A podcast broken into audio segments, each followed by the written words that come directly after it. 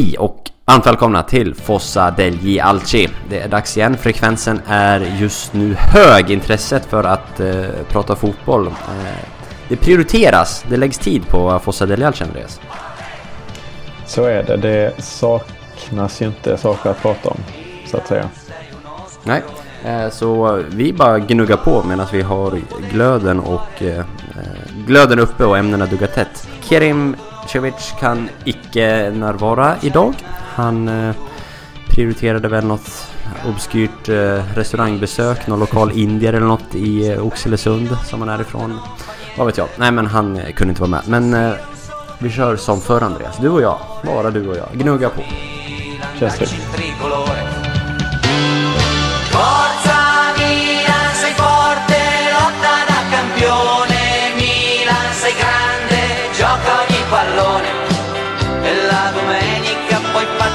Fatti rispettare. Ci siamo noi allo stadio per gridare. Milan, sei forte, lotta da campione. Milan, sei grande, gioca ogni pallone. E la domenica poi fatti rispettare. Ci siamo noi allo stadio Vi per eh, gridare. slänger väl oss indirekt egentligen. Eh, vi har ju fått en, en fråga tidigare, en väldigt tydlig önskan om ämne eh, med supportergrupperingar och så eh, i Kurva Syd. Eh, inte dagens avsnitt heller, vill bara säga det, men vi har inte glömt frågan som har kommit. Eh, men idag så ska vi diskutera Smått och gott, vi har spelat två matcher sen sist, eh, sen senaste avsnittet. Svårt att inte diskutera dem. Vi ska såklart prata lite Mercato eh, och vi ska prata lite ägarsituation för det ryktas fortsatt och de blir nästan mer och mer ihärdiga ryktena. Eh, så det är svårt att inte diskutera det. Men jag tänkte att vi börjar med eh, det sportsliga först och främst. Eh, det som har hänt på planen. Två raka vinster Andreas. Det var länge sedan känns det som. var inte bara vinster utan vinster med hållen nolla och med mer än ett måls marginal. Ja, det var ännu mer länge sedan. Första för säsongen eller? Jag kan inte komma på att det är lite på uppstuds men jag kan inte komma på att vi har vunnit med två mål den här säsongen. Eh, det har vi väl, men jag kommer inte ihåg. Det är inte många gånger i alla fall. De är ganska lätträknade. Nej, det kändes i alla fall väldigt skönt. Ska vi börja bakifrån? Eh, det det är ingen idé att gå på djup analys av matchen som var för en vecka sedan. Men... Eh, får jag tänka? Jag har inte... Vilka fan var det vi mötte? Cagliari. Cagliari borta såklart. Sardegna Arena. Eh, Eh, bekväm seger med Zlatan från start. Ja, verkligen. Eh, och det är ju såklart, nu har de eh, en tre, fyra förluster i rad med den här matchen tror jag. De har ju gått sämre men det är ju ett lag som höll Champions League-plats väldigt långt in. Eh, och har ju gjort det fantastiskt bra. Så att det är ju väldigt bra att åka till Sardinien och eh, hämta alla poäng såklart. Det, det kändes väldigt eh, resolut defensivt. Det är ju såklart att man har lätt att komma in på Zlatan och så. Men eh, defensivt kändes det tryggt. För en gångs skull. Eh, Radja Nangolan var ju liksom... Som bortblåst Ja, känns det som. Benazer Och käkar ju upp honom alltså. Husfeldt var inne på det. Man kan ju säga mycket om Jesper Husfeldt. Men han sa att det var en duell mellan fyrorna. Och den matchen så vann ju Mm. Milans fyra rätt rejält. Alltså, eh, jag måste säga om det, det, är inte den här matchen, men det är om just Benazer för att eh, i matchen nu mot Spall så bara tyckte jag, vad fasen var det jag såg här på eh, hans eh, strumpor? Kunde inte sluta, eh, släppa det på 70 minuter, liksom behövde kolla liksom varje närkamp, varje, om, kan, man, kan jag få se strumporna igen? För jag tyckte jag såg något konstigt där.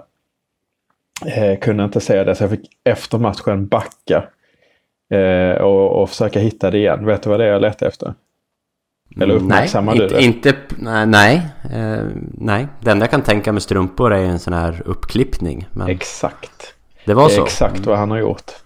Eh, och det måste ju vara en väldigt... Eh, han måste ju ha tagit inspiration rakt av från Angolan där, tänker jag.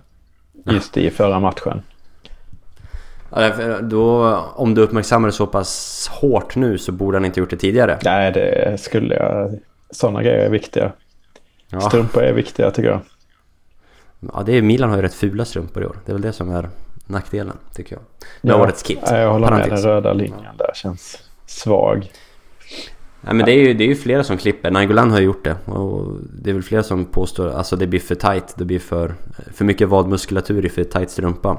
Eh, sen vet jag inte om det är den primära anledningen. Eller om det är en image-grej också. Men det kanske är inspiration från det, den gode Radja. Det är kanske det jag, jag kollar Man kan ju tänka det att det är i så fall de som har lite tjockare vader som får bekymmer av det här. Eh, och där kan väl båda de två eh, räknas in. Men, eh, samtidigt, samtidigt så känns det ju som att vill man ha en hel strumpa så borde Puma kunna lösa en, en, pass, en passande strumpa. Ja, det kan, kan man ju absolut tänka sig. Eh, nej men det verkar vara som det, alltså, i alla fall skälet man ger utåt, eh, eller Nangolan har gett utåt, jag sökte upp det, är just det med att strumporna sitter tajt.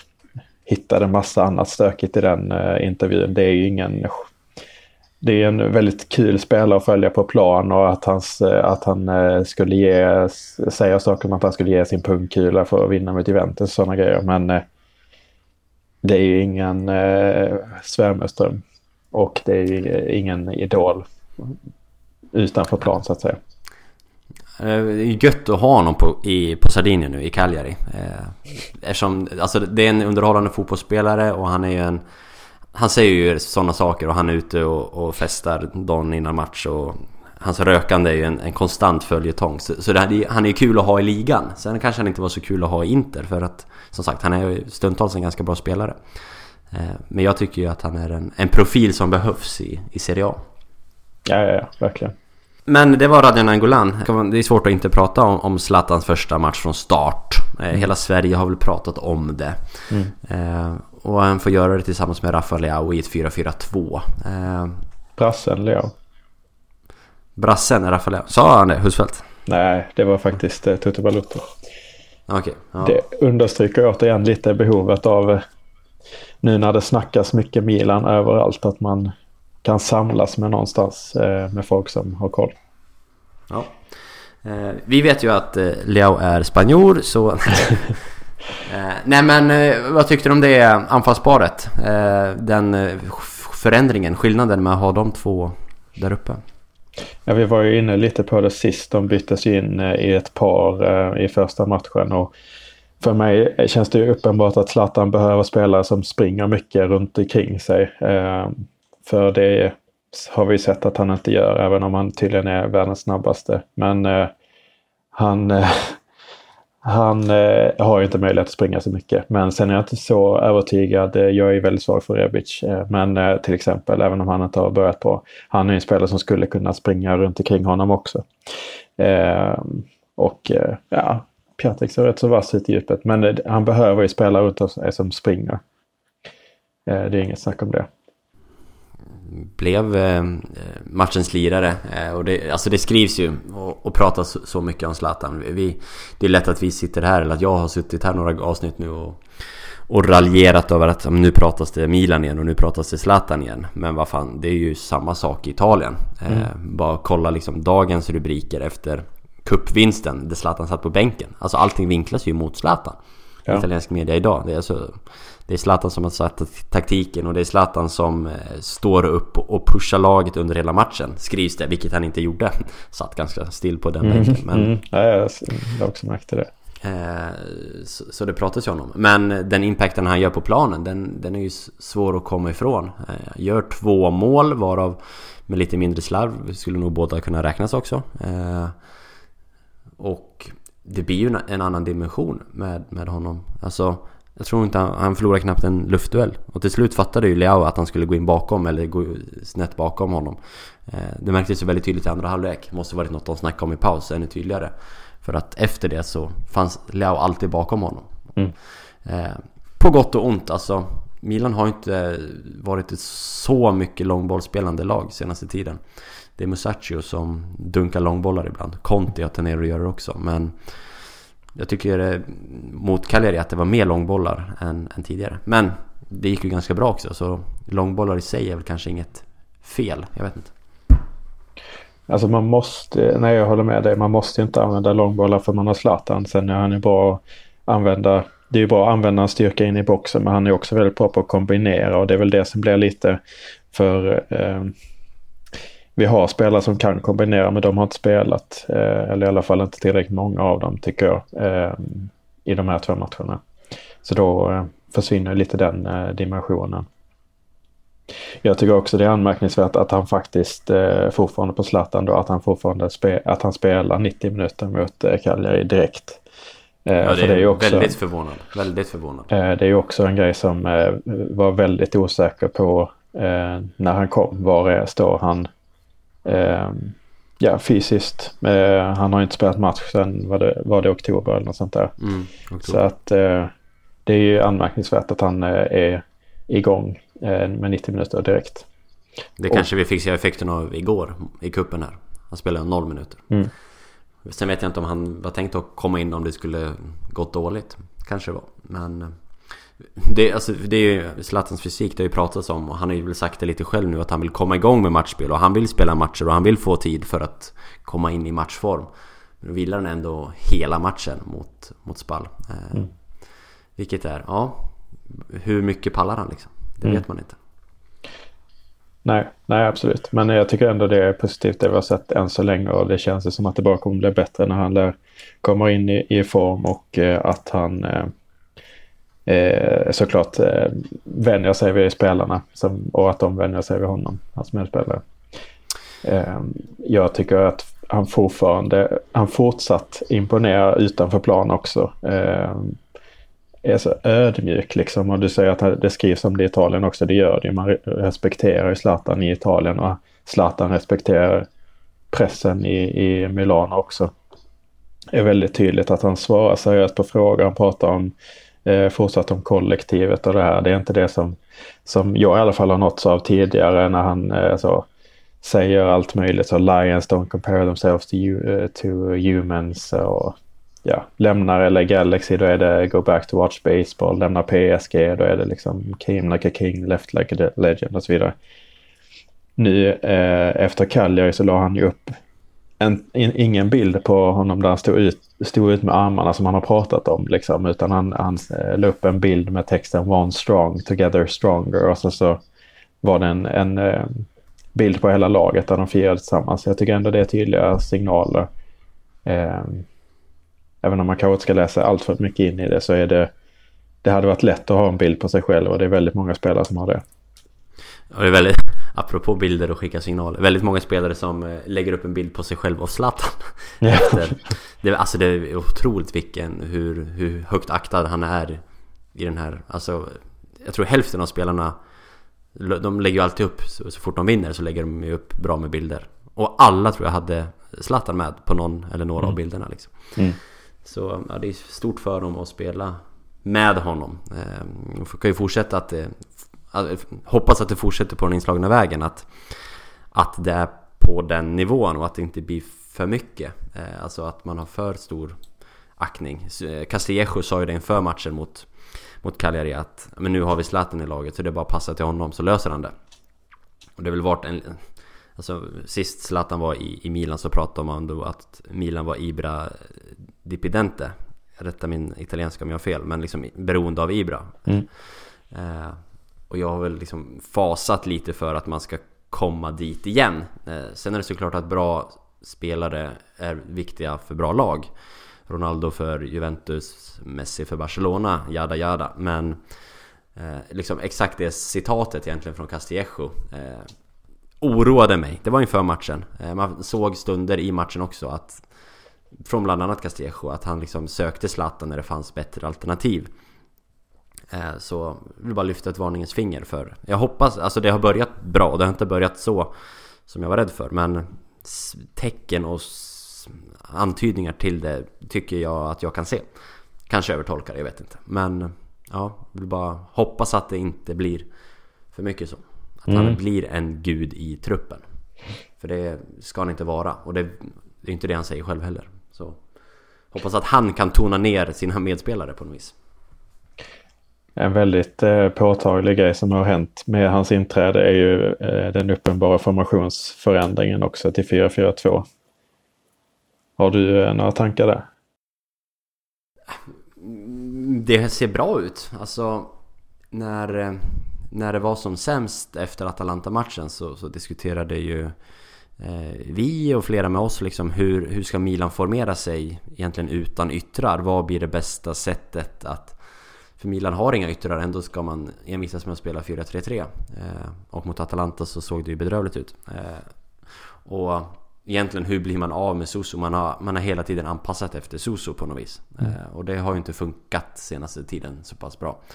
Eh, Och då tänkte väl inte jag på ett 4-2 primärt. Eh, Men man stoppar ju in en Castillejo som springer betydligt mer vad det verkar. Nu har inte jag statistiken. Statistiken kan ju vara...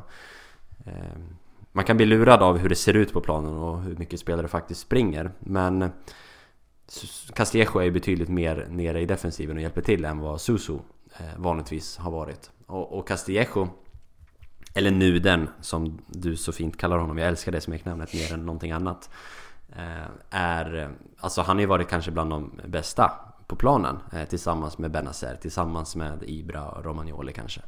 Eh, de här senaste två matcherna. Eh, Castillejo har varit lysande ute på kanten tycker jag. Och sen har vi problemet på vänster, vi har ju ingen vänsterytter. Castillejo kan spela till höger. Och gör det bra just nu. Då ska vi såklart fortsätta med det. Vem ska vara till vänster? Men summa summarum 4-4-2 har ju funkat bättre. Med en eh, stabil, eh, mer statisk forward och en eh, virrpanna som springer runt omkring med Zlatan och Leao eller Piontek och Rebic. Ungefär så. Så. Så det är ju... Fortsätt med 4-4-2 just nu för all del. Men ja, ett tänk kring vänsterkanten. Jag vet inte vad du... Vad tänker du kring vänsterkanten?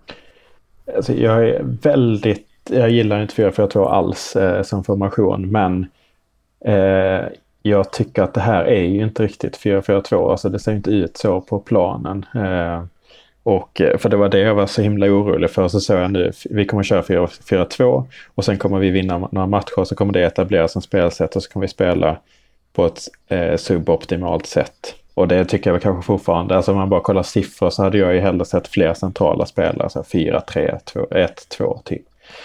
Men eh, det är ju inte Eh, du pratar om vänsterpositionen där.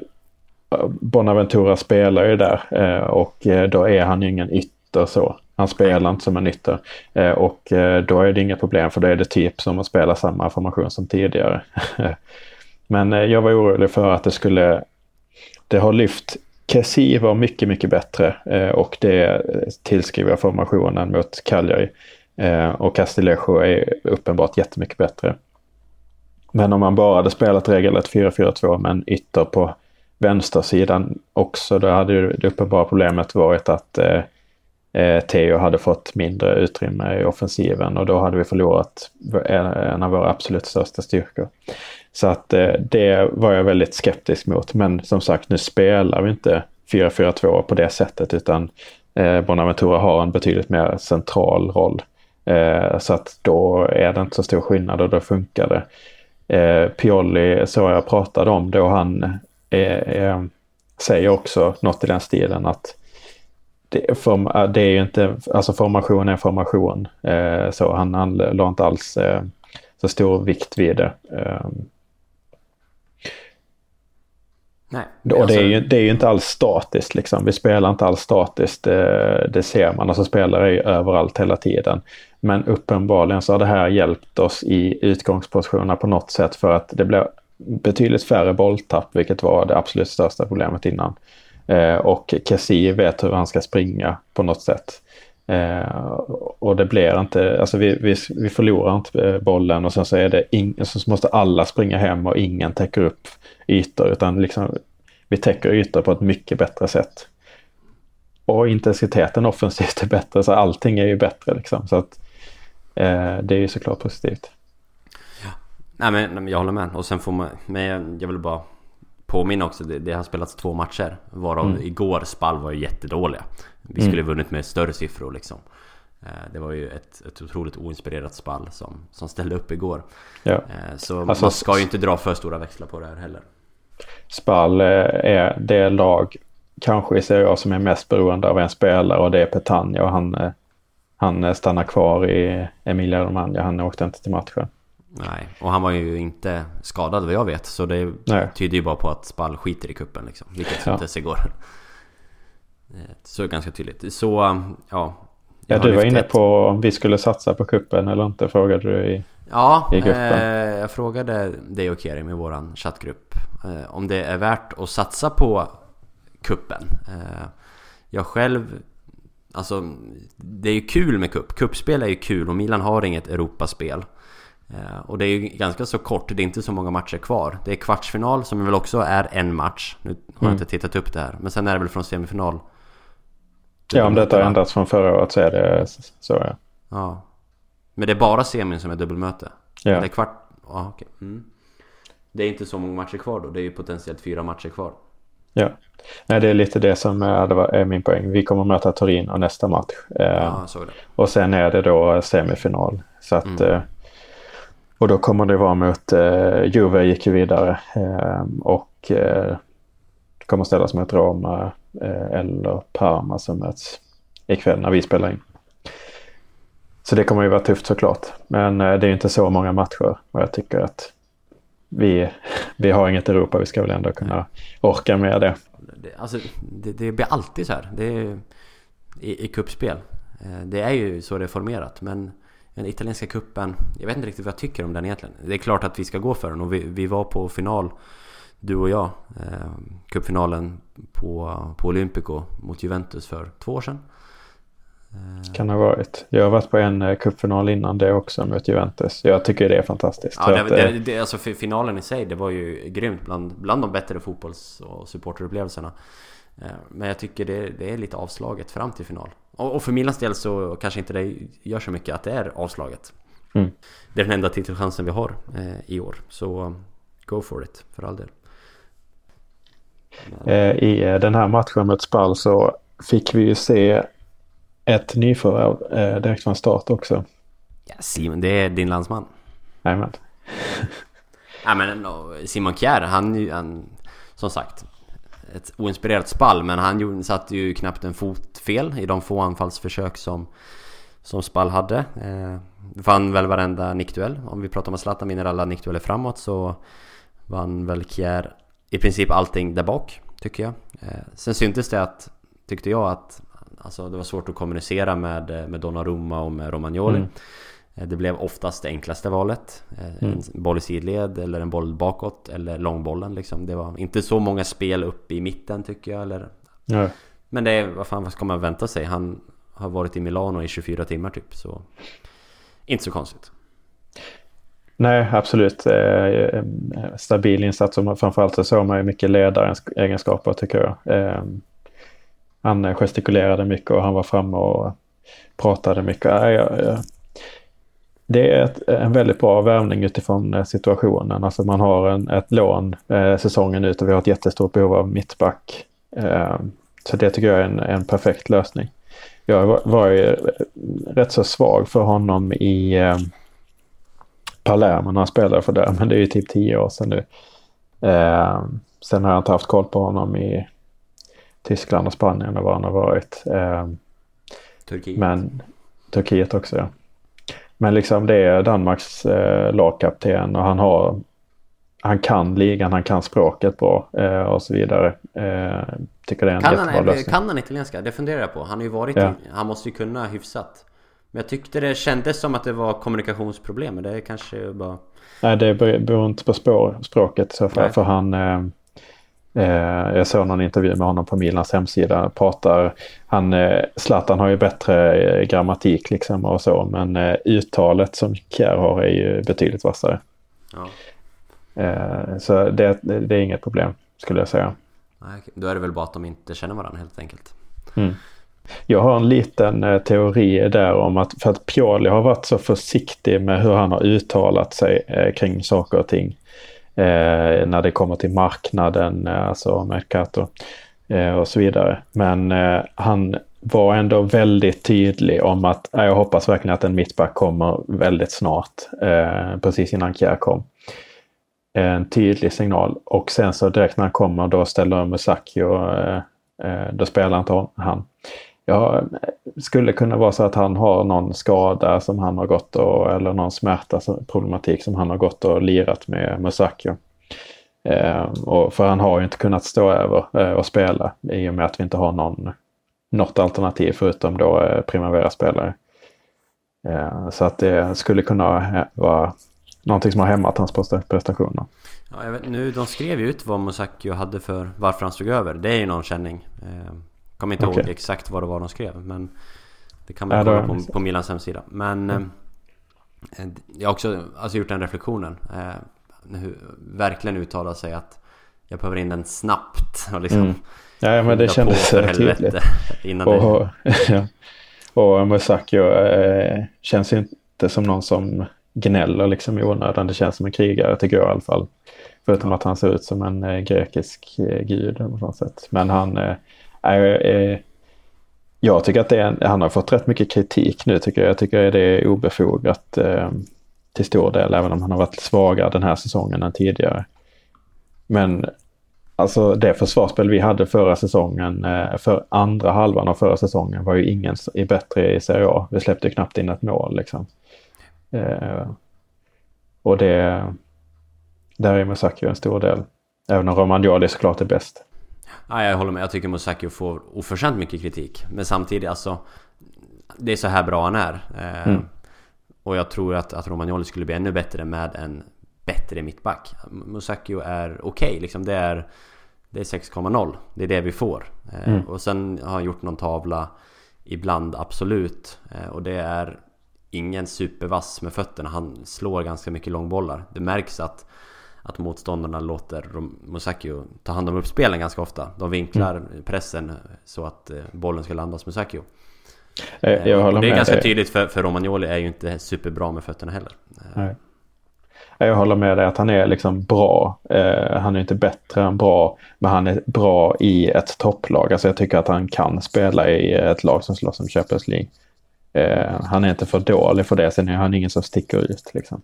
Nej, det skulle inte se så mycket bättre ut om han placerades i Parma, tror inte jag. Han skulle göra samma Nej, sak där. Ja, precis. Mm. Ja, eh, men eh, det är intressant att se nu den kampen, Kjär och Mosakio. Eh, det är också så här, ett mittbackspar roterar inte på allt för mycket i onödan. Så det ska bli intressant att se vem som är liksom nummer ett bredvid Romagnoli av de två. Mm. Vem ja, de satsar på. Vi får se. Gabbia fick ju några minuter också igår. Utan att spalla. Men han gjorde en bra. Han slängde sig där vid den där otroligt... Efter Donnarummas enda räddning så var det väl Gabbia som kastade sig. Och ja, kan vara. Någon uppoffrande. Så, så Gabbia fick ju sina första minuter här igår också. Ja. Så nu är det fyra där bak. Bumper på det. Milan, Milan, corre va, più nessuno ti fermerà. Milan, Milan, mondo intero può conquistar. Vi var inne på Mercaton. Det är svårt att komma ifrån den så här i januari månad. Eh, och vi har ju pratat om Kjär redan. Eh, ersätter ju Caldara som vi pratade ganska mycket om förra avsnittet. Eh, jag sa väl vad jag tyckte om den affären och både du och Kerin var väl tämligen överens om att det är en eh, usel affär om vi blickar tillbaks mot 2017 och Igoin och Bonucci och den cirkusen. Sportbladet passade ju på att eh, skriva lite och göra narr av Milan.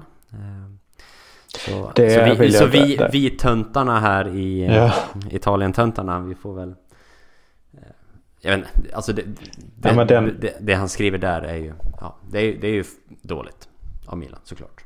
Det är dåligt men det är inte sant det han skriver heller. Alltså det blir extremt vinklat att säga och eh, då får vi förtydliga lite vad det är. Det blir att eh, Milan byter Bonucci mot Caldara. Det var jag också kritisk mot. Jag fattar inte varför vi undervärderade Bonucci när han skulle tillbaks så. Eller övervärderade Caldara, det vet jag inte. Men eh, då satte man ju ett pris på så eh, 40 miljoner euro ish Eh, vilket då är det det han är värd. Eh, och sen eh, gick Higuain i motsatt riktning till Milan och sen så är, är Higuain tillbaks. Eh, och Caldara kom från Atalanta, nu är han tillbaks i Atalanta och Milan har förlorat 400 miljoner. Eller 40 miljoner euro då. Det är ju den taken han hade. Ja. Det är ju väldigt tillspetsat för att Caldara är ju inte tillbaks i i uh, Atalanta. Det är ju fortfarande så att Milan har köpt Caldara för 400 miljoner. Milan äger fortfarande Caldara. Så att det är ju värderingen av Caldara som har gått ner och det är det vi har förlorat. Och om vi då säljer honom för utköpsklausulen, vilket är, som är låg och säkert kommer att ske 15 miljoner, då är det en förlust på 25 miljoner euro. Vilket såklart är en dålig affär. Men eh, och det, det, är en dålig affär, men samtidigt så är han skadad och gör två matcher. Eh, det kan man ju inte styra av fullt ut heller, så att det är ingen, alltså det är ingen fullständig katastrof som, som det beskrivs som, tycker jag. Men det är en jättedålig affär. Men jämför typ med samma tid så byter Inter Nainggolan mot 35 miljoner och eh, eh, Sagnolo. Det är ju en helt, alltså det är en mycket, mycket sämre affär var vi står idag. Alltså de har ju, Sagnolo är ju värd mer än Nainggolan nu. Så den förlusten är ju på 40-50 minst miljoner. Mycket mer egentligen, antar jag. Eh, och vi, vi går back 25 miljoner. Så att... Äh, perspektiv. Kvällstidningsvinkling. Ja. Lätt, lätta, lätta... Man ser en tweet om det från en arg milanista och gör en artikel på det. Och jag vinklar det gärna mot Inter. Det har jag inga problem att göra heller. Så att... Det är en Fossa Delalci vinkling. Kontra ja. Inter. så är det. Eh, så är det. Men eh, den har hänt och det är väl ingen idé att fördjupa oss mer i den mittbacksfrågan. Nej. För det har vi redan pratat om. Men eh, vad finns det att säga om, om målvaktsfrågan? Eh, Pepe Reina ut, Asmir Begovic in. Här kanske vi skulle haft Kerim som är ju landsman mm. med Asmir Begovic. Det mm. finns väl anledning att återkomma med hans kommentarer. Eh, kanske till och med kan göra något snyggt att jag ringer upp Kerim och klipper in ah. två minuter Begovic. Kanske, om jag gör det så kommer det här. Om jag inte gör det så får han se ja. nästa vecka. Du frågar om Asmir Begovic och vem han är och vad han eventuellt skulle kunna bidra med och tillgå detta Milan och eh, han är väl en målvakt som fortfarande faktiskt håller eh, hyfsad hög klass skulle jag säga. Eh, började sin karriär i Portsmouth Eh, och har flyttat runt väldigt mycket sedan dess. Eh, sedan tio års ålder är han ju uppvuxen i, eh, i Kanada också så han har varit där uppe och eller där borta och representerat deras U20, U21-lag ganska mycket eh, innan han valde att börja representera Bosnien och Hercegovina på seniornivå eh, och likt sin landsman så Senad Lulic så spelar inte han längre i eh, bosniska landslaget utan han har hamnat i någon form av schism med eh, tränaren där och eh, representerar eh, inte landslaget eller har inte representerat landslaget på eh, säkert över ett år Eh, jag skulle säga så här att Begovic någonstans hade sin topp när han var i Stoke. Där var han nog som, som bäst när han fick starta och spela. Eh, men eh, jag tror kanske att pengarna talade lite eh, när han väl fick ett erbjudande från Chelsea. Och kanske fick han en bättre löneförhöjning men han fick däremot väldigt mycket mindre speltid. Vilket gjorde att jag har något intryck av att han kanske bortprioriterade karriären lite och började fokusera på lite andra saker vid sidan om sin fotboll som företag, även olika välgörenhets Eh, projekt och insatser så han är ganska aktiv där. Eh, Upplevelse att han är en ganska intelligent och, och så vältalig person eh, skulle säga att han kan bidra med ganska mycket och när han är som bäst när han når den nivån när han är som bäst så är han enligt mig faktiskt snäppet bättre än Donnarumma nummer två. Så jag tror absolut han skulle kunna bidra med lite positivt här i, Milan. Vi får ju inte den bästa versionen av Begovic rent fotbollsmässigt men jag tror absolut han kan tillföra med rutin eh, och eh, är helt duglig andra målvakt eh, i det här fallet. För övrigt så tror jag också att han kommer, eller Bobban rättare sagt, kommer ge oss mer Balkanansikten och Balkanrykten till detta Milan. Så att vi kan nog förvänta oss fler spelare med jugoslaviska rötter i, i detta Milan framöver. Jag vet inte om du läste det idag, men Reina uttalar sig ganska intressant här. Jag vet inte om han hade någon presskonferens eller vad det var idag. Men att, Spännande. att han, eh, han gick till Milan med i princip ett löfte om att Donnarumma skulle lämna. Aha. Eh, Eftersom det, alltså, det, det, de behövde sälja Donnarumma. Därför köpte de in Reina för att förbereda eh, Donnarummas exit. Det är någonting man har spekulerat i men då är Ja. det så alltså. Ja, som jag fattade det var Milan News eh, som Mm. ju är pålitligt. Som Mm. de la upp det korta Ja, citatet. det jag, har inte, satt- jag, har ord, inte antar satt jag, mig in, jag har inte satt mig in i det djupare men det Nej. känns ju pålitligt. Ja. Och det är som sagt, det, har man ju, det är väl lite det man har trott och det är intressant att det bekräftas. Också intressant att man har egentligen räknat med att sälja Donnarumma och till slut gör man inte det ändå. Och då är frågan Kommer man göra det framöver? Det ryktas igen att Juventus ska gå efter Donnarumma. Så Mm. ja. Eller har ekonomin förändrats så pass mycket? Kanske hänger ihop med vårt sista diskussionsämne här sen också. Ja, det var eh, väldigt spännande. Men det ger ju lite förklaring i det. För jag trodde att man liksom mer eller mindre tvingade bort Reina. Men då är det inte så. Eh, utan då gissar jag att han vill ha speltid helt enkelt. Eh, Ja, eh, gissningsvis. Jag kanske skulle kollat hela presskonferensen. Den kan inte vara alltför svårtillgänglig. Men så gör vi på uppstuds. Mm men i så fall så är det en bra lösning. Eh, alltså att han kommer sex månader, sen vet jag inte alls vad han stod. Alltså bilden av honom är att det är en bra målvakt, men han har ju varit i och härjat i eh, Azerbajdzjan nu senast. Så att eh, det är ju lite konstigt att man gör det när man är 32 år tycker jag som målvakt.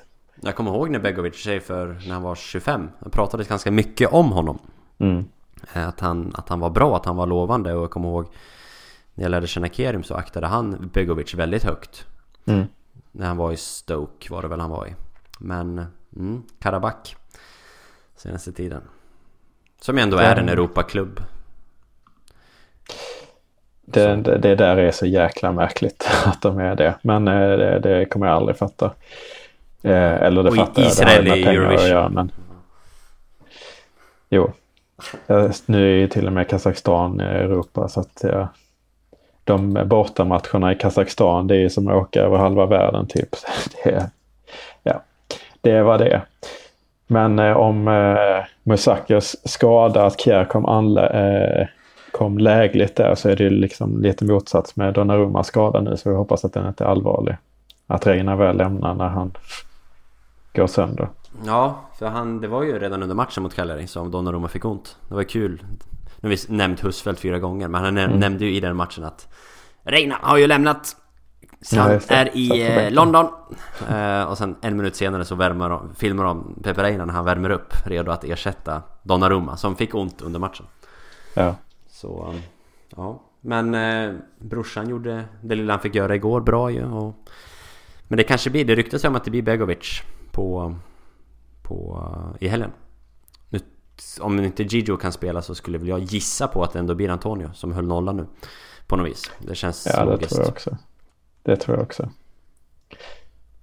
Och sen fortsätter Ricardo Rodriguez verkar lämna. Det jag tycker är konstigt är i värderingen att han värderas så pass lågt. Visst, han har bara vad det är, en, ett och ett halvt år kvar på kontraktet. Men eh, att värdera honom under 10 miljoner tycker jag är lågt. Men eh, det är det många som inte kommer att hålla med.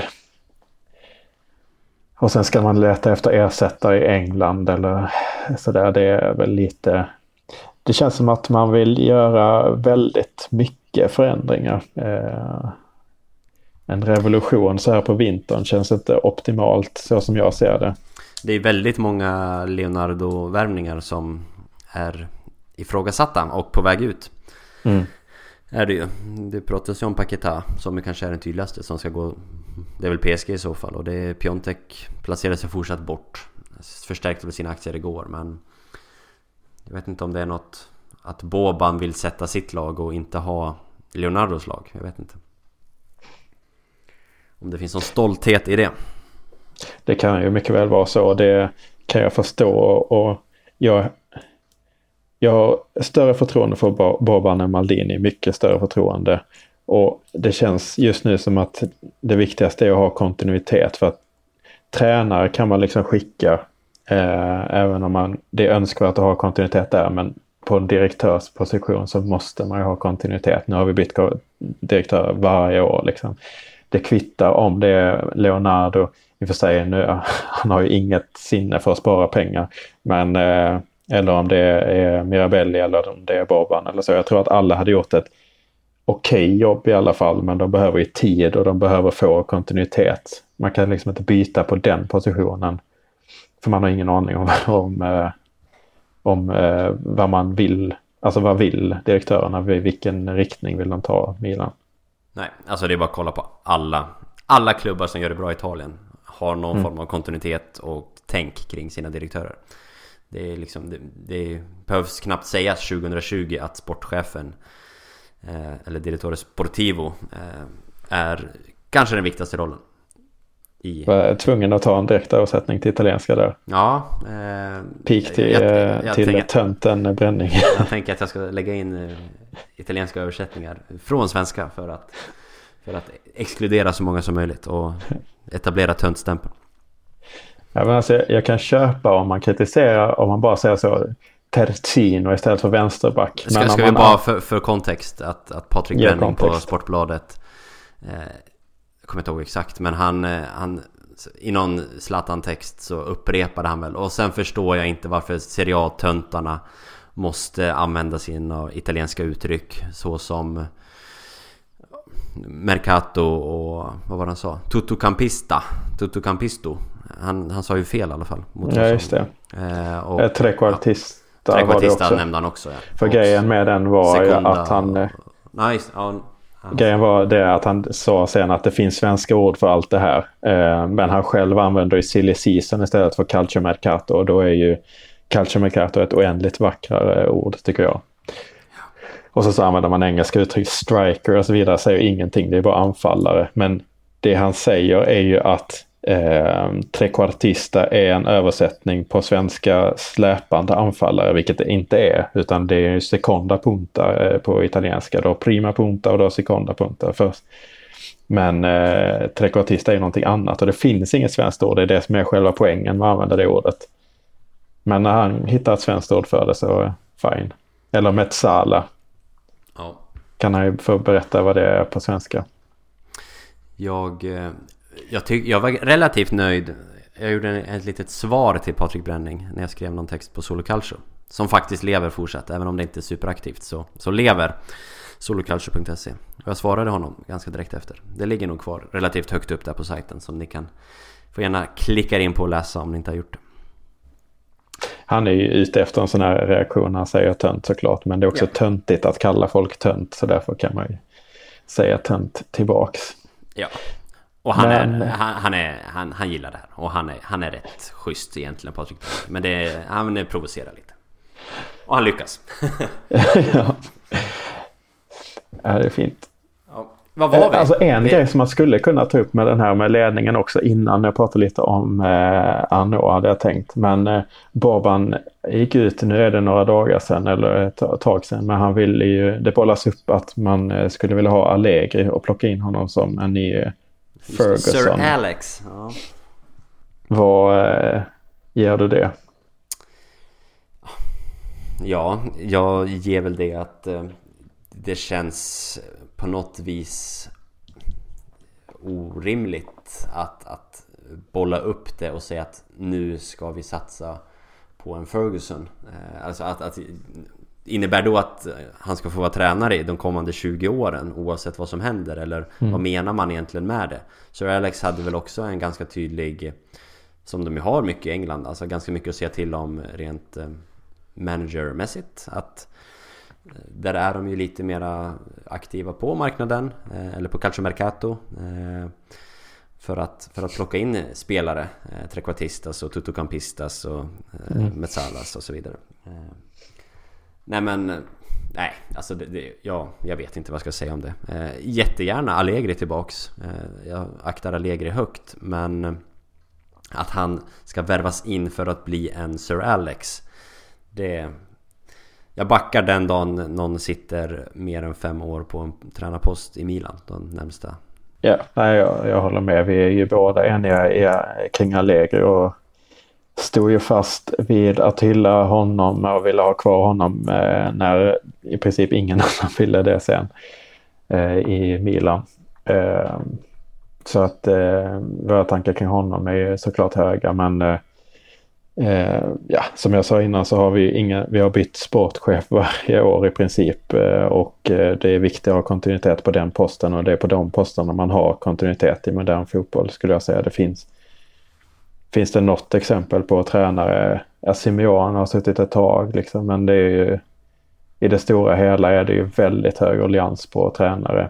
Ja. Eh, om man snackar att sitta i fem plus år liksom. Det förekommer ju väldigt sällan. Nej, alltså efter Wenger och Sir Alex, det, fin det finns ju inte längre. Det är ju tänk... det är kört liksom. Eller det, det, funkar inte så. Jag tänker att eh, man menar att man vill ge honom mer inflytande och delaktighet i, i en längre planering. Eh, det är väl det han är ute efter då, tänker jag. Och då ställer jag mig frågan har man någonsin sett mönster att Allegri skulle ha ett sånt intresse? Alltså mer sportsligt. Ja, han läser ju engelska nu och så. så att... Jo, visserligen men det finns ju inga jättetydliga uttalanden eller intervjuer där Allegri säger att att han vill vara något mer än en ja, tränare. På, ja, nej, jag menar inte det som att han, eh, han skulle vara intresserad av just managerrollen i sig. Utan eh, jag menar mer att han har tankar på att gå till Premier League. Så han kanske inte är sugen på Milan. Eh, men ja, kan det vara på tiden att en italiensk man lär sig engelska också. Mm. Men, men de här ryktena de kommer ju ganska mycket från att eh, eh, det ska vara en liksom Bobans revolution och den som ska initiera den är ju ett, ett nytt ägarbyte. Det är ju det så det har pratats. Och jag tänkte att vi skulle runda av podden med att prata om den här Bernard Arnault. Som ju mm. är den mannen som ryktas vara intresserad att eh, köpa Milan från Elliot Management. Eh, och eh, du har, har läst på lite om Bernard Arnault. Och min första fråga är, är Bernard Arnault släkt med Jean-Claude mm. Arnault? Det har jag inte lyckats vaska fram. Man kan ju hoppas Men förefaller osannolikt. Ja. ja. Jean-Claude Arnault är ju kulturprofilen också känns som. Mm. För de så. som inte vet det. Alltså så här. Jag, jag, lyfte det kort i det avsnittet som inte blev ett avsnitt eller den del av ett hey, avsnitt som inte blev ett avsnitt. Fick väl inte riktigt eh, gehör då men det, det, som, det, det är inte så något sätt säkert att det här kommer att ske men det, det spekuleras mycket, det dementeras men det finns... Ha, har vi lagt sätt, eh, två timmar på en icke icke-ägare. Vi pratade ändå om Mr B två timmar mm. tidigare så kan vi lägga tio minuter på en potentiell ja. icke-ägare också. Precis, men det, det som är viktigt är ändå, eller det ger ändå någonting tycker jag att veta lite om honom i och med att det spekuleras så att man vet vad det handlar om. Eh, och den stora grejen är väl att han har väldigt mycket pengar. Eh, men, eh, och det är väl det som jag tror att folk inte riktigt bryr sig om. Och, och det, det, är mycket så att ja, men det är väl en ny ägare och sånt där. Man har fokus på annat och det kan jag förstå. Eh, men jag har eh, av den anledningen tagit med lite siffror hit så man kan göra lite jämförelser. Eh, men han är, han är alltså en av världens absolut rikaste. Eh, Eh, 2019 har han störst växande förmögenhet i hela världen. Eh, och eh, eh det han har gjort pengar på är eh, att han har jättemånga lyxmärken inom olika branscher och sen så är han känd då för att han lyckas köpa nya lyxföretag och integrera dem väldigt bra i den här lyxsegmentet. Liksom, så att han vinner, ja, företagen går bra på det helt enkelt. och jag är ju inte jättevass på lyxmärken. Jag har koll på champagne någorlunda och där har han liksom Moët, han har Krüger, de på eh, Perignon. Eh, han har massa annan vin och sprit också. Eh, sen är det ju Louis Vuitton, Dior, massa smycken. Det är ett 60-tal sådana jättestora företag inom lyxbranschen i olika, eh, i olika kategorier helt enkelt. Eh, och det är väl just den tanken kring att han har just värvat andra eh, saker plockat in det i sin verksamhet och, och verkligen lyft det eh, och integrerat det som gör att det spekuleras kring, kring Milan då att Milano är en modestad och man hade kunnat få in eh, ja, integrera det i, i samma modell som han har gjort tidigare helt enkelt och få, få en stor eh, ekonomisk utveckling på det har man så här mycket pengar och det växer så mycket pengar för en så måste man göra något. Man kan ju inte sätta dem på en bank liksom. Eller det gör inte de här, den här typen av människor utan man vill ju få växa ytterligare. Eh, men som sagt, det är ju viktigt att också konstatera att de har, det har kommit flera dementier på det här. Men samtidigt som eh, eh, det är en advokat eh, som har varit, eh, gett upphov till, till mycket av ryktena som, eh, som har, säger att han har ett dokument på en sån här due diligence som är sånt eh, för, företag gör innan eh, att man köper varandra, att man vill ha koll på finanserna och sånt där. Eh, och att, eh, att eh, Arnaud skulle ha, ha begärt en sån på Milan i, eh, i november men även in, de här ryktena börjar ju redan i september så att det, det har ju förekommit länge. Men om man då jämför honom, eh, alltså han är eh, vad jag kan hitta världens tredje rikaste man just nu. Och det, det, de pengarna finns ju inte i fotbollen tidigare. Eh, han eh, är, har en personlig förmögenhet på eh, 98,1 miljarder dollar det är jättesvårt när, när det är så här höga siffror att jämföra för att man har inga referenser. Men eh, den, den som är rikast i fotbollen just nu är Sheikh Mansour. Vet du var han eh, sitter? Det är väl... Eh, ja, det är PSG eller City. Nu får vi tänka. Men det är väl PSG va? Det är City. Fan. Eh, 30... Vi klipper om det. Det är väl eh, City. Nej, ska. 30 miljarder av honom så det är mindre än en tredjedel. Um, mm. Jag, jag klickar, mig in, och, klickar mig in på Forbes eh, just nu och det är fyra. Eh, Bernard Arnault and Family står det. Det är väl ja. beroende på hur man räknar lite såklart. Men det, det, det går ju mycket på aktier, hur de går och mm. sånt där. Det rör sig mycket. Men eh, alltså om att, och i Premier League är ju de, eh, de, de generellt de, de eh, rikaste ägarna befinner sig där. Men han har alltså en förmögenhet som är lika stor som alla andra Premier League-ägare just nu. Det är, det är, helt annat, eh, det är en helt annan liga liksom. Vi två, om man slår ihop våra två förmögenheter och jämför dem med alla 20 Serie A-presidenter, inklusive då Elliot som äger oss just nu, så är vi mycket närmre dem än vad de 20 tillsammans är nära Arnaud ensam. Det är liksom...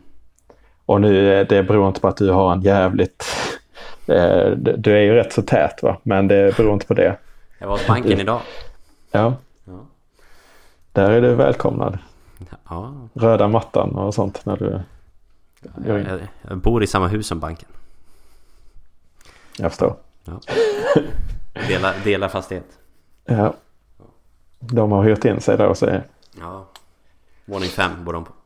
Ja. Vi bor lite högre. Ja. ja. Nej, men det beror inte på vår förmögenhet utan Nej. det beror ju på att eh, Arnaud äger betydligt mer än dubbelt så mycket än vad alla 20 CA-ägare äger tillsammans. Det är ju liksom, det är... Ja, det är han, äger, han äger 28 gånger mer än, äh, än Elliot. Äh, som och Elliot är ingen person som också har nämnts i Tutte Balutto. Jag har ingenting emot Tutte Balutto men för att ytterligare bevisa att det, krä, alltså det är mycket som sägs kring Milan nu och eh, det är bra att lyssna på folk som, som följer Milan. Men eh, eh, det, han äger 28 gånger mer än, eh, än Paul Singer då. Och då har ju ändå Elliot Management ägt länder. ja. I princip. Ja. Så det är inga duvungar det heller. Ja. Nej, så det är, det är lite för att få perspektiv helt enkelt på att det är, det är pengar som inte fotbollen har sett tidigare i den mängden. Sen är ju frågan vad, vad han eh, kommer att satsa och sen är ju inte pengar ett problem som vi har haft. Vi har ju spenderat miljarder liksom på transfermarknaden de senaste åren. Det är inte det som har varit problemet heller. Men eh, det ger ju ändå perspektiv på att det skulle vara överlägset den, eh, den rikaste ägaren i fotbollen om han skulle gå in i fotbollen. Jag tycker det, alltså det är skitspännande med siffrorna och jag vet inte om du har skrivit ner lite, det kan vara intressant att, att slänga upp de här jämförelserna. Det, var, det är ganska spännande. Men eh, det jag bara en jättekort reflektion är ju att överallt där det ryktas, och det är väl framförallt sociala medier man, man hänger på, så pratas det om liksom Louis Vuitton-ägaren. Och man ser eh, Milan-tröjan i Louis Vuitton-design och, och så vidare och så vidare. Men eh, som du började det här med, det är ju, så, det är ju alla lyxmärken i princip i flera olika branscher.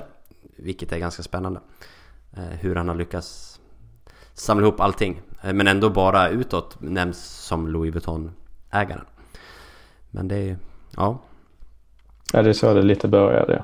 ja, Men jag har förståelse för att man som supporter inte... Alltså man tänker vi har bytt ägare hur många gånger som helst och det händer massa andra grejer. Det man har fokus på andra grejer och det är rimligt. Eh, Men det är, det är en betydande skillnad i kapital i alla fall. Vet du, jag bara sitter här och, läser, du har säkert läst det här. Men eh, vet du vad han investerade i 1999?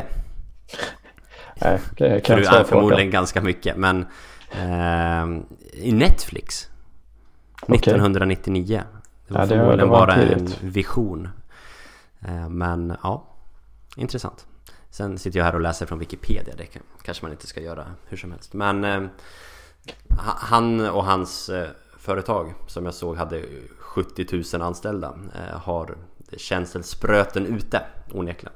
Så att, att gå in i en ny bransch, om du, idrotten är en ny bransch Kanske inte heller skulle vara allt för svårt för de här 70 000 anställda att, att kunna anpassa sig efter. Om man nu kan investera i allt från champagne till smycken till Netflix till eh, jotter eller yachter eller vad det nu uttalas eh, till ja, eh, allt möjligt Alltså det är, det är vitt och brett det här så så jag har också sett det liksom, det, men vad, vad ska en kläddesigner i princip göra i Milan? Det här är idrott för fan. Typ. Eh, Där Alltså, kan vi nog vara rätt lugna. Jag tänker att det finns eh, stora synergier där alltså, i, i Milano som stad som eh, mode och, och lite lyxstad. Alltså det, ju, det måste ju ändå vara provocerande för typ Armani och, eh, och de som, eh, som faktiskt finns i Milano som är italienare och som kommer från eh, en del från den staden också, Milano. Att det kommer, här kommer han och plockar Milan också. Eh, Jag tror inte de är så förtjusta av det, i det heller. Nej. Armani är väl just från Milano. Så de har också uttalat sig, Giorgio Armani. Jag vet inte om du har sett det? Eller inte han kanske, men Armani som organisation har uttalat sig om ryktena. Att, att de också potentiellt skulle kunna köpa Milan, typ. Ja, ja precis. Jag, jag har läst också det. Mm. Jaha. Ska ni göra det då eller varför säger ni det? Nej. Det är, ja, det är jättekonstigt uttalat tyckte jag. Eller, men det, det, det väcker ju sådana tankar liksom. Eh, Och det är, det är väl därför att ryktena också består i att det är ju inte en orimlig tanke just med modekopplingen så att säga. Med de orden Andreas. Jag skulle bara vilja nämna en sak också och det är om man blickar framåt eh, så har vi nu vårt överlägset enklaste spelschema eh, på hela säsongen. Eh, och eh, det är ju då tre matcher som vi ska vinna. Eh, Cagliari var ju en bra prestation och Spall räknar inte in för det i kuppen liksom. Men nu har vi, vi har tre matcher som vi ska vinna innan derbyt mot Inter. Och jag tror att eh, vi kommer vinna dem. Vi, skulle, vi bör vinna dem i alla fall och vi borde vinna dem, ha vunnit dem även utan Zlatan. Eh, men eh, jag eh, tänker att vi kommer att vinna de här och då kommer allting, eller väldigt, väldigt mycket tillskriva Zlatan. Eh, kanske inte allt rättmätigt då eftersom det är som sagt enkelt motstånd. Men jag ser framför mig att vi kommer stå inför derbyt och då kommer kommer det vara rubriker om att Zlatan har räddat Milan. Eh, och det behöver inte vara ett problem. Liksom. Det är ju bra med positiv energi och, och sådär. Och att det tolkas så är inget större problem. Det kommer, ha, det kommer liksom vara som en självuppföljande profetia någonstans. Att snackas det positivt så kommer det gå positivt. Eh, men det ser jag framför mig. Eh, och ehm, Andreas sa det först. det, ja men precis, men jag tycker att det är bara spelschema är en så jävla viktig grej som alltid glöms bort. Nu har vi 10 poäng upp till Champions League-plats eh, och vi har tre enkla matcher. vi kommer ju såklart inte gå upp på, eh, på den här tiden men vi kommer närma oss förmodligen för att lag tappar poäng. De, det är en del inbördes möten under den här tiden. Men man måste ju kolla på spelschema för att om vi slår Cagliari borta till exempel, ja det är en bra prestation. Då får man jämföra det med hur har de andra topplagen mött Cagliari borta. Man kan ju inte jämföra det med att nej men nu förlorade Roma mot Juventus och vi vann med Cagliari, alltså går vi bättre. Det gör vi ju på så vis att vi får tre poäng. Men man måste ju alltid jämföra hur man går mot respektive motstånd. Det är så himla många analyser som bara baserar på att Nej, men nu börjar Milan komma igång. Uh, nu går det trögt. Ja, det går trögt för att vi har mött Juventus i Napoli. Uh, vilka hade vi mer där i ordning? Vi mötte ju så här tre. Roma och Lazio. Eller Rom, ja. Det var väl de fyra plus ett, någon till däremellan. Precis. På fem matcher. Mm. Och det var snack om, eh, nu har ju halva säsongen spelat och vi har som sagt 10 poäng upp till Champions League-plats. Det ser jag inte som en omöjlighet att ta igen. Det kommer såklart bli svårt och det är ju inte så att vi är favoriter på något sätt men det är ju inte en omöjlighet. Eh, men precis innan, eh, det var efter Atalanta där, innan Cagliari, så, så konstaterar man att Jan Paolo hade bättre statistik än vad än vad eh, Pioli hade. Och det vad är det? Man måste liksom gå på, på spelschema. Som sagt, Pioli mötte alla de här lagen. Eh, Gianpaolo mötte Inter. Sen var det inga andra storlag. Eh, man måste kolla på spelschema och det görs alldeles för lite. Du är positiv och du, du, du tenderar att ge mig och förhoppningsvis några andra hopp. Eh, hopp som vanligtvis sen när det kommer till verkligheten raseras av vårt kära Milan de senaste åren. Men, Men förra eh, säsongen så var alla snackade ut Milan. Och jag snackade om Champions League hela tiden. Det tog vi inte oss Champions League men vi, hur, vi var ju med om det fram till sista omgången liksom och hamna femma. Det är ju lätt att, att glömma när, när det har pratats om att vi är sämsta laget Milan någonsin har haft. Men vi var, vi var nära Champions League-plats i en serie som har betydligt högre eh, konkurrenskraft nu än det hade i andra upplagor av Milan vi har sett som inte har varit nära Champions League. Andreas Persson, tack för uh, idag. Uh, nu blir det Eddie Grant med Gimme Hope Joanna som får runda av den här podden på ett sant Filip och Fredrik maner. Följ oss på eh, Twitter, Fossa Delialci. Eh, och eh, hojta på oss om ni har frågor, feedback, åsikter. Det är kul att ta snacket vidare i de sociala medierna. Vi är ganska lättfunna. Ni hittar våra privata konton som via Fossa Delialci-kontot. Och så vidare. Och prenumerera på podden. Även om du lyssnar vart fjärde avsnitt så är det bra för oss om ni trycker på prenumerera också. Så gör gärna det. Det tycker vi är kul. Det hjälper oss på vägen. Vi gör det här för att vi tycker det är kul och för att vi brinner för det och tjänar inte ett korvöre på det. Eh, så för fan, tryck på prenumerera så, så hjälper ni oss lite. Nu är det dags för en Spaghetti Bolognese Patrik Sjögren eh, i Kassa Faxo. Tack för idag Andreas, vi hörs. Tack så Hej. Hej.